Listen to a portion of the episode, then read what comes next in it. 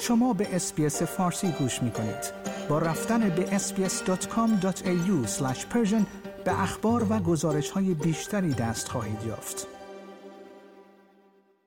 آنالینا بربوک وزیر خارجه آلمان در توییتر خود خبر داد که اتحادیه اروپا در اعتراض به سرکوب مرگبار معترضان در ایران تحریم های جدیدی را در نظر خواهد گرفت. وزرای خارجه اتحادیه اروپا دوشنبه گرده هم خواهند آمد. به گزارش بی بی سی فارسی خانم بربوک در توییتر نوشت که کار بر روی مجموعه تحریم های تازه ادامه دارد و می خواهیم هفته آینده آنها را به کار بگیریم. او اضافه کرد ما در کنار مردان و زنان در ایران میستیم نه فقط امروز تا وقتی که لازم باشد دولت آلمان در دو هفته اخیر گفته بود که اتحادیه اروپا مشغول بررسی این است که سپاه پاسداران را در لیست سازمانهای تروریستی قرار دهد. اتحادیه اروپا تقریبا یک ماه پیش چهار نهاد و یازده فرد امنیتی نظامی را تحریم کرد و گفته بود که تحریم ها را بیشتر خواهد کرد.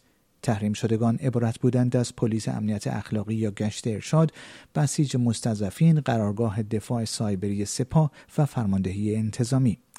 آمریکا، کانادا و بریتانیا نیز تحریم های مشابهی را اعلام کردند.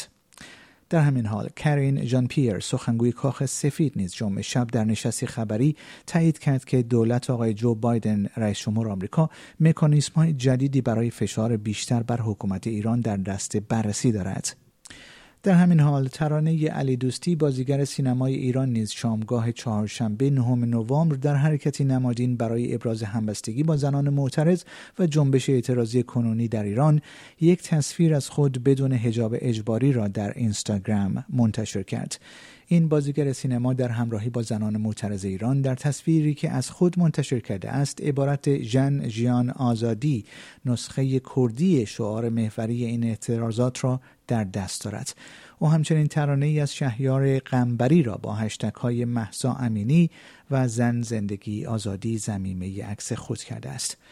روز گذشته همچنین تعدادی از شهرهای ایران صحنه اعتراضات گسترده بود. تصاویر منتشر شده از شامگاه چهارشنبه در شبکه های اجتماعی نشان دهنده درگیری شدید بین معترضان و نیروهای حکومتی در شهرستان قهرجان در استان اصفهان است.